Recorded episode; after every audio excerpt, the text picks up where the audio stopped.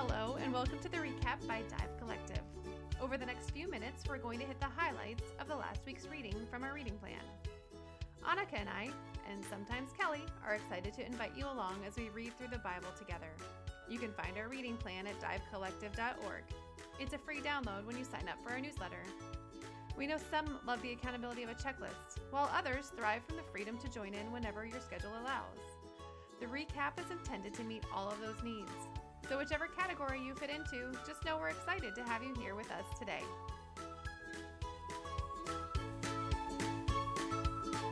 Welcome back to the recap. This is the November 20th episode. We are in First Chronicles. Do we go into second? Nope. First Chronicles, Nope. Amos, and Hebrews. We're only in three books this week. And we start James. We started James. Oh, that's right. We started James this week, which was good. Totally insignificant. But did you notice the bread baker? The bread baker? We find it. Yeah. A Levite called Mattithiah, the firstborn of Shallum the Korahite, was entrusted with baking the bread. This is what they're listing. This is the Levites. It's chapter nine. So I think this is temple related. Anyway, I was like, hmm, if I ever open it, if I ever open a bakery, there's a name idea. Not Canadian bacon? I still think you're wrong on that one. Hey guys, if you're listening to this podcast, would you please tell Annika that she needs to start a bakery called Canadian Bacon? I completely forgot about Canadian bacon. She's Canadian. She also forgets that she's Canadian. I do forget often that I'm Canadian because I'm barely Canadian. I just lived there. He's like, Why does everyone call you Canadian? You're not Canadian. And I said, Thank you. This is the point that I'm trying to make all my life. I'm an American who was born in Canada and grew up there. But if you're But born really- in Canada, that makes you Canadian by definition. I am partially, yes, but not quite as completely as most people. Well, I think that's enough reason to own it just to be able to call your bakery Canadian bacon. Canadian Bacon. It's Annika at divecollective.org. Please flood her mailbox. I'd appreciate that. For the record, I have no plans to open a bakery in the near future. okay, so in First. Chronicles, we're actually covering a lot. We do multiple double chapters this week. Yes. And the first quite a few is just like genealogies, Mhm. lists and lists and lists of people. Chapter 5, the family of Reuben. The family of Reuben, the firstborn of Israel. Though Reuben was Israel's firstborn after he slept with his father's concubine, a defiling act, his rights as the firstborn were passed on to the sons of Joseph, son of Israel. He lost his firstborn he lost his firstborn place in the family tree, and even though Judah became the strongest of his brothers and King David eventually came from that family, the firstborn rights stayed with Joseph. Wasn't Joseph the youngest? Yes, I went I looked back because I didn't remember that Reuben had done all of that. Me either. And so I looked back at that, but I don't remember where I ended up. But yes, I did not realize that Joseph received the birthright. I mean, he was the favorite. His brothers hated him because he was favorite, but maybe that was did he already know he was getting the birthright at that point? Well, yeah, had- and Joseph doesn't get a tribe named after him. It's his two sons, Ephraim and somebody else. Manasseh. Yeah, and Manasseh. They get the they Mhm. get their tribes named after them. So where everybody there's no Josephites, there's Ephraimites and Manassites. I don't know what you would call them. So anyway, I have so much confusion. It's like I didn't just read this this past year. I've completely forgotten. Like Judah, I thought Judah was the firstborn. So that's wrong. I am reading through the Bible with a chart next year, with charts and charts and charts. I'm it. not kidding. I found a really good chart for the kings and the prophets that like shows all the timelines and who overlaps. And I am 100% printing that out. And 12 think tribes may also be a helpful one. Right? I mean, like we have read the Bible a lot. We've grown up in the church for a really long time. We have just read through the Old Testament in the last three months, and we're still looking at this and going, "What? How is it so hard to keep track?" And then even like looking back, you go and you look at Genesis, and there's like stories tucked within stories, and that's how you end up Mhm. forgetting because the story ends up being a side story to somebody else's story. Right. It's Well, and just there are a lot, like, I mean, let's give ourselves a break. There are a lot of characters in this book, and half of them have the same names Yes. as, like, the names are repeated. Yeah. So so we were just talking about that. don't be so hard on us, Erin. Yeah. We were just talking in Mark about how many times Jesus was anointed because the Gospels tell the story of the alabaster jar four different ways. And are they the same or are they different? And Yeah. I've always looked at it and I'm like, oh, I thought that was Mary. But in Mark's gospel, she's not named. But in another gospel, if it is the same story, it is Mary. So it's like maybe this is really God's way of like keeping us humble, right? Like that we would ever consider ourselves experts. like it's Mhm. just it's a completely it's a baffling book and the story is always a surprise every time you read it.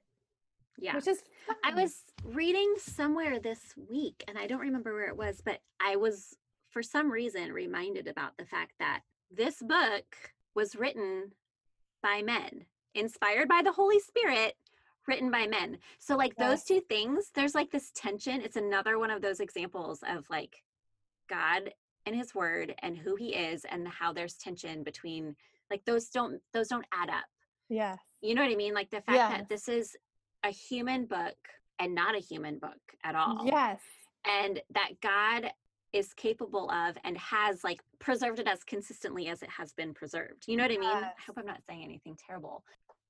it makes me think of what you wrote the other week about clear enough. Like the things need to be clear are clear. Yes. And then there are other things that we get to explore and try to Yes. Trace through the story that's woven through all of these pages and sometimes we end out end up like on the other side of it not with a completely clear, answer picture. Yes. right I love that. but that's okay Mhm. but like for me i i can chalk that up to faith that's what it comes down to in the end like i trust that god is bigger than my understanding of his word and how it works exactly and i still want a chart though We're glad you're tuning into the recap, and we'll get right back to it shortly. But did you know we're going to be hosting a Bible reading plan challenge starting in 2021? We'll have incentives and accountability, and spoiler alert, listening to the recap will count as your reading if you fall behind. If you're already reading along, maybe you could join our podcast as a guest. This challenge will be a fun and easy way to get your friends and family to dive into God's Word with you. This way, we can all be on the same page all year long. Please rate, review, and share the recap. It helps people find us and builds our community of believers who love God's Word. Anything else from First Chronicles that stood out? I just have a couple things underlined where it talks about the fact that things happened as a result of their disobedience. Mm, That's pointed out several times. Kind of leads me to my favorite thing in Hebrews, but I'm going to wait. I'll wait till we get there. In chapter thir- in chapter 12, mhm, we're back to where Saul is still alive and well. mhm. and it's talking about men coming to help David. And it says in verse 22 at that time, men came day after day to help David until there was a great army, like an army of God. It's kind of cool. That is cool. The Chronicles are definitely just trying to get down the facts for history's Yes. sake. Whereas First and second almost like- it's telling the story. Yes. It's like the just the story is condensed into like bullet points almost. We like you said, it's not even really the story, it's just the facts. Yeah, but they don't forget to include the part where David goes to the chest. He goes and gets the chest of God. They had left it in Obed Edom, Yes. which I kind of wondered. I don't know if this is where. Oh yeah, I wrote down here at the end. Now they were ready. David, the elders of Israel, and the commanders of thousands started out to get the chest of the covenant of God and bring mm-hmm. it up from the house of Obed Edom. Now Obed Edom had been blessed and was incredibly fruitful while the chest of God was there. It says, and they went rejoicing because God helped the Levites, strengthening them as they carried the chest of the covenant of God. They paused to worship. Are you in 15? Yeah, I'm at the end of 15. I just it was like thinking about how it had been with Obed Edom and they had been blessed. And then it says the members of the choir and marching band were He Man, That's hilarious. Heman, He Man, H E M A N, Asaph, who Asaph, by the way, is um, we'll see him again, but he's the, one of the guys that writes a lot of the Psalms in Yep. um, Psalms. Um, Ethan with bronze cymbals, Zechariah, Aziel, Shemiramoth. What I'm getting to, the point is, is that Obed Edom is in this procession. And I love that. I love that Obed Edom was housing the Ark of the Covenant and he was his family was being blessed while they left it there because they hadn't been carrying it correctly. And now he's in this procession in 19 through 22, it says, as they're carrying the Ark of the Covenant. So that was Where is he? Am I totally missing it? um okay, so I'll just read it. He-Man, Asaph, and Ethan. oh, there he is. Yeah, Sorry, go ahead.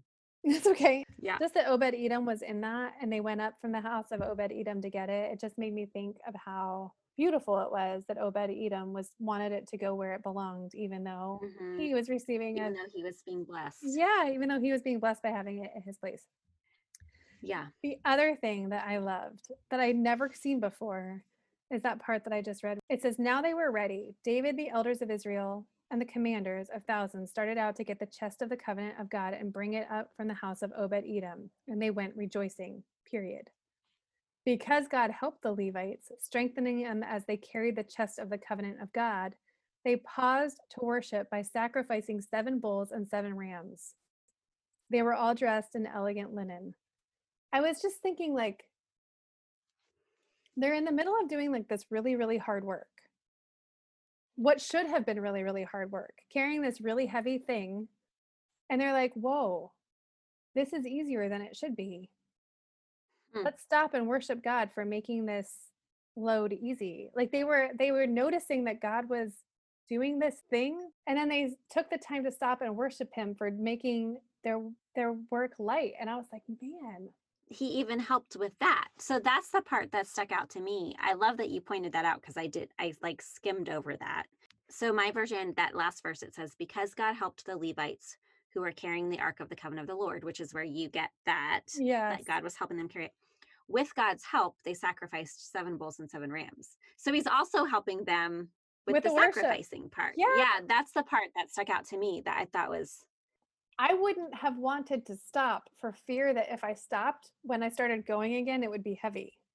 Do you know what I mean? Like yeah. I think about how sometimes I'm like, it's going easy, and so I don't want to stop in case. through. Yeah, in case in case God stops working. You know what I mean? Hmm.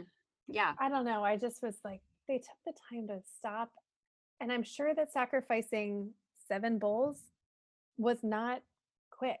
Like No. because they ma- he made their work light he they stopped and took the time to sacrifice seven bulls and seven rams i mean i knew that they were worshiping and i knew that david was putting on such a scene you know that his wife detested him but this like really takes it to a whole nother level of the kind of worship ecstasy they were experiencing Yes. you know Okay, so that's the I was going to ask you about this because I didn't go back and look. Mm, When Michal is annoyed with David, mhm. well, it's more than annoyed. It says she despises him in her heart. yes Do we know any other detail from the rest from the other telling of that story? She just was mad because he was making a scene. Well, you see, you get to see David's response to her. You don't see his response here. That's the only thing I can think of Oh, that's different in the telling okay. of that story. This makes me have so many questions about what actually happened that day. He's naked. so many questions. Here he's wearing a linen ephod in First Chronicles. oh, okay. it just says he's leaping and dancing but before that it says he was wearing an, a linen ephod but in second samuel michal says that he exposed himself in the sight of the slave girls like a vulgar person and then you're right david's response is that i will dance before the lord and i will dishonor myself and humble myself even more and that he would be honored by the slave girls yep Yeah. that just more questions Yeah. wasn't super helpful yeah. That's all I have from First Chronicles. Do you have anything else? i do not Kind of brought us to the end. Let's it. move to Amos. yeah I think the biggest thing that stood out to me this entire book felt so relevant. It was like he Yeah. could have just been speaking this entire thing to me. This it's an example of I feel like the tone of the entire reading from this week. But it's chapter six, three through six. The part I underlined it says, Woe to those who live only for today, indifferent to the fate of others. Woe to those addicted to feeling good, life without pain, those obsessed with looking good, life without wrinkles. They could not care less about their country going to ruin. But here's what's really coming a forced march into exile. They'll leave the country whining, a ragtag bunch of good for nothings. I feel like for me personally, I have like such mixed feelings about and I I'm always afraid to say this because I know that like there's nothing new under the sun. But at the same time, I just so feel like everything's going to hell in a handbasket all around us, you know, not just with the pandemic, but our governor has shut everything down again. And he's even put restrictions on, he's like completely entered into like the houses of worship and what they're allowed to do. Like he said, churches are not allowed to sing. You're not allowed to sing in church. That just seems like such over overreach to me. Yeah. But I mean, I'm just looking at all of this and thinking, it feels so real that things are getting bad and that nothing is going to be the same ever again for uh, our specific country. I just want God's hand to intervene. You know what I mean? I don't mm-hmm. care how mm-hmm. ugly it gets. I don't like, I don't need anything in this world. Like, I just want Him to make it better. I'm so anxious for Him to come and make it better, you know? And if yeah. it has to get worse before it gets better, I'm ready. March us off into exile, whatever you have to do, Lord it's just this is just so bad. Yeah. It's so bad and it feels helpless and I'm one of them. It's not that I'm saying have judgment on all of these people. Like I'm one of those people. I'm just I'm the one who's living only for today, indifferent to the fate of others. I'm one of the ones who's addicted to feeling good and life without pain and obsessed with looking good, life without wrinkles. Like at the same time that I'm that person, I'm also the person that's like, this is not my treasure and I really want you to come fix yeah. it. Living for the promise. Yeah. Anyway, Amos really hit hard as far as just really speaking to where we're at right now in the waiting. And then it says in chapter 8, 11 through 12, Oh, yes, judgment day is coming. These are the words of my master God. I'll send a famine through the whole country. It won't be it won't be food or water that's lacking, but my word. People will drift from one end of the country to the other, roam to the north, wander to the east, They'll go anywhere, listen to anyone, hoping to hear God's word, but they won't hear it. And it made me think of like that's the Advent time that we're coming on, where he's going to stop speaking. That's for, silence. Yeah, for hundreds of years while they're waiting for God to come in the flesh. Jesus come. But also on that judgment day, this is what I love about the prophets and about our God. Every single prophet book of prophets ends like this. I love it so much. The end of Amos, is that what you're reading? Yes, the last yes. part. Also, on that judgment day, the one I was just reading about where they're going to be thirsty for the Lord, I will restore David's house that has fallen to pieces. I'll repair the holes in the roof, replace the broken windows, fix it up like new. David's people will be strong again and seize what's left of enemy Edom, plus everyone else under my sovereign judgment. God's decree, he will do this. It won't be long now, God's decree because you're going to happen so fast your head will swim one thing fast on the heels of the other you won't be able to keep up like that's how i feel right now i feel like everything's happening so fast mm-hmm. we talk about mm-hmm. like how there's so much history in 2020 they won't be able to yeah. like they won't be able to study just 2020 you won't be able to keep up everything will be happening at once and everywhere you look blessings Bless- blessings like wine pouring off the mountains and hills I'll make everything right again for my people Israel. I love that. The thought that like just as fast as everything is like spiraling out of control, like just as fast he'll be spiraling it back into mm-hmm. the peace. They'll rebuild their ruined cities. They'll plant vineyards and drink good wine. They'll work the gardens and eat fresh vegetables, and I'll plant them, plant them on their own land. They'll never again be uprooted from the land I've given them. God, your God says so. It's a good ending. Yes. Let's go to Hebrews. Oh, I fell in love with Hebrews this week. Yes, I loved Hebrews this week. Mm. Okay, this was my favorite thing that stuck out to me. Mm. I have tons of things written and underlined. Right. But in Hebrews 11, we know this whole like hall of faith, right? Like yes. it talks about all of these people. Okay, at the end of Hebrews 11, he lists people that I remember having conversations with you as we're reading through like was this person doing it for the right reasons or Samson. Yeah. Um, Jephthah. Jephthah's the one that sacrificed his daughter. Jephthah's the one that's like, he does this thing for God, and then he's like, whatever the next thing is that comes out of my house, I'm gonna sacrifice to you. Yeah. And his daughter comes out. Good. That's good memory. That's Jephthah. Well, I had to look it up. and then Barak, I didn't look him up, but I remember Barak being like, kind of okay. You know what I mean? Like he was the one with Balaam, right? He's the one that the prophet. He right? said that he couldn't, right? And he couldn't. I need to He look back. I just feel like I remember his or I feel like I remember his story ending not well. But this is just my memory. I looked Jephthah up. Anyway, so these people are listed in this because it says in verse 32, he says, What more can I say? Time is too short for me to tell about Gideon, Barak, Samson, Jephthah, David, Samuel, and the prophets Oh who by faith gosh. conquered kingdoms, administered justice, obtained promises, shut the mouths of lions, yada, yada, yada. Like goes on and lists all these things that they did. So then I'm reading Hebrews 12, which, like, those first few verses of Hebrews 12 are pretty well known, I feel like, for yes. as scripture. And it just, I read it differently because I had literally just read about these people who Yes. I was totally judging their motives and judging. Here they are. I have their stories and I'm reading about their stories and I'm questioning everything about the what they're doing. And then the writer of Hebrews lists them in the hall of faith. Like he lists them with Abraham. And I'm like, huh, well, who who also wasn't perfect. But then in 12, 2, it says, or one, lay aside every hindrance and the sin that so easily ensnares us, and run with endurance the race that lies before us, keeping our eyes on Jesus, the source and perfecter of our faith. Mhm. And it just made me like, it was like this reset in my thinking. I know that I can be super judgmental of others and myself. It's easier for me to judge other people probably than myself. But just the idea that it's about our faith, not our actions. Yes. But it's also about our actions because, like, James totally touches on that oh my gosh.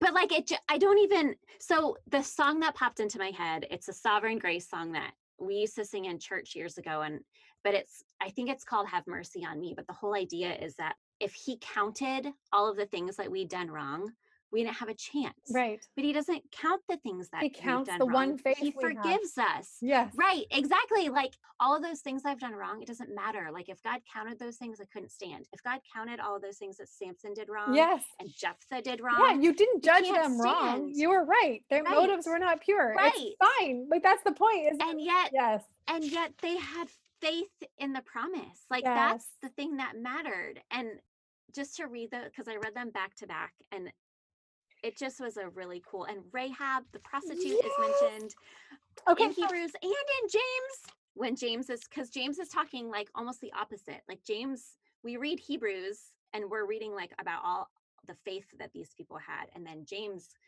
comes along right after hebrews and is like well hold up a second faith is nothing without works and so Mhm. then rahab is listed in that which I missed which that. is true Where is she? at the end of 2 so james 2 well let me start in verse 18 some will say you have faith i have works show me your faith without works and i will show you my faith by my works you believe that god is one good even the demons believe and they shudder Mhm. senseless person, are you willing to learn that faith without works is useless? Wasn't Abraham our father justified by works in offering Isaac his son on the altar?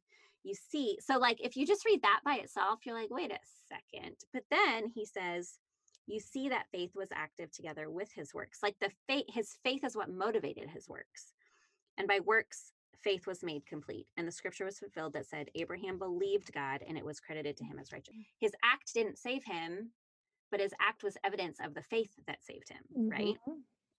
In the same way, wasn't Rahab the prostitute also justified by works in receiving the messengers and sending them out by a different work?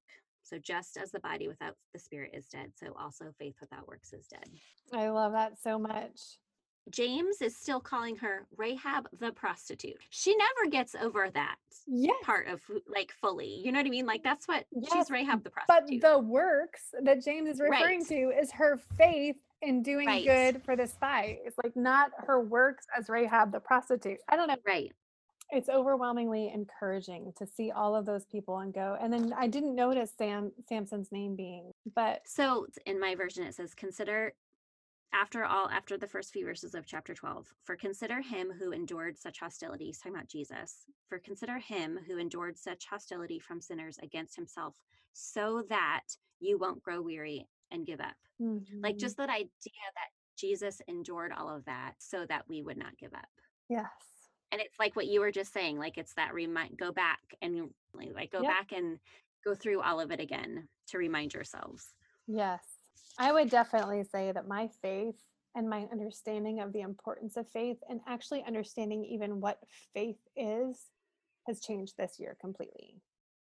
It feels so much more simple And I think it started with Galatians and looking at that promise Mm, that when when he says when Paul says that we're made righteous through the same faith that Abraham had when he was given the promise of what was to come that that they were children of that promise not of the law that came 430 years Mhm. later and I've always thought of the nation of Israel as being a nation of the law.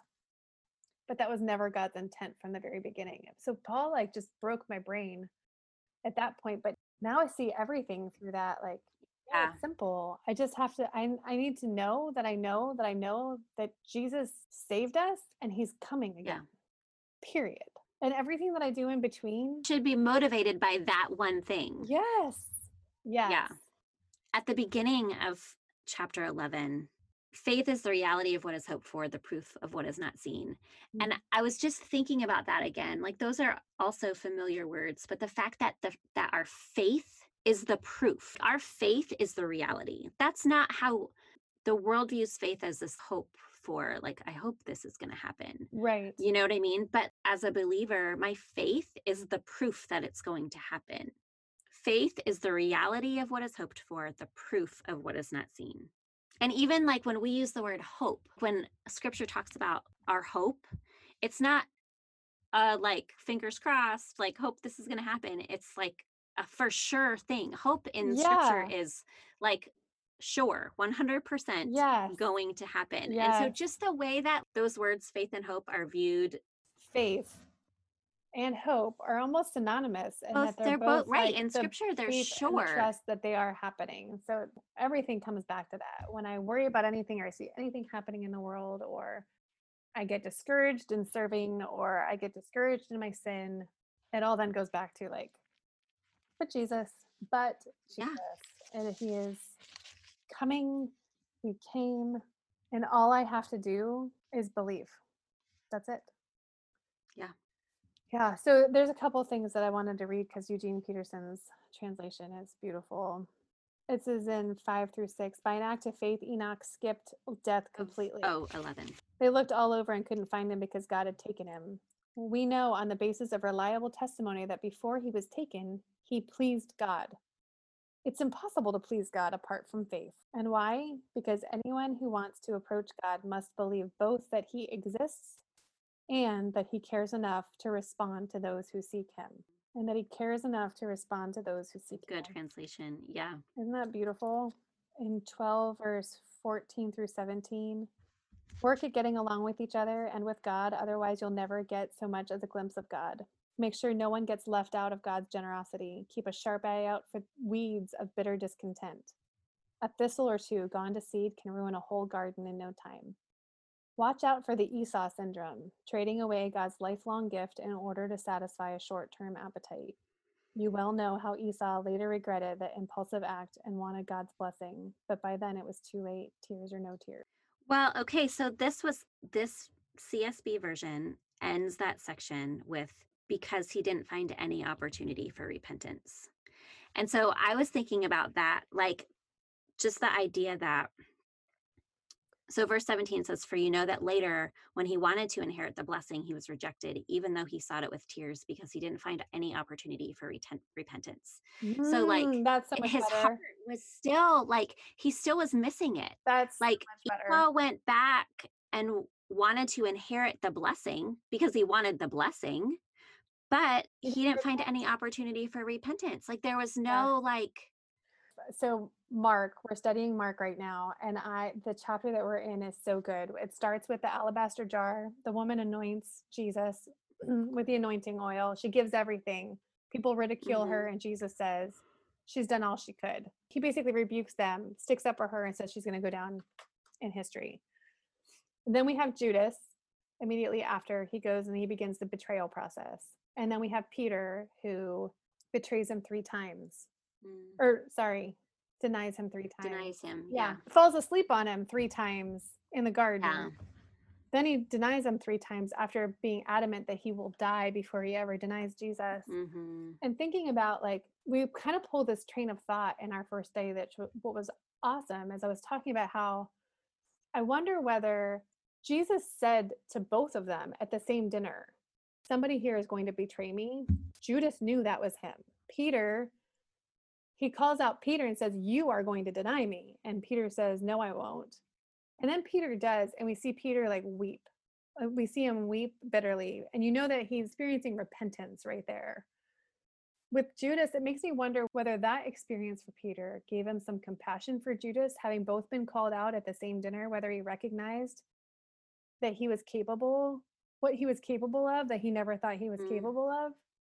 Anyway, we pulled that train of thought to even consider the fact like that we are Judas was not less than the other 12. We are all like he's the Mhm. same as the other 12 and that you know Judas we you and I have talked about this and in John the account that we get of Judas almost makes you wonder whether Judas does come to a place of repentance Yeah. which is great because it kind of helps you to put the, it helps you to put him kind of on the same level back with the other disciples Right. but at the same time it was just kind of the pull the thread that we pulled was that we are simultaneously the woman with the jar peter and judas we are all of those people sometimes all at the same time and that Mhm.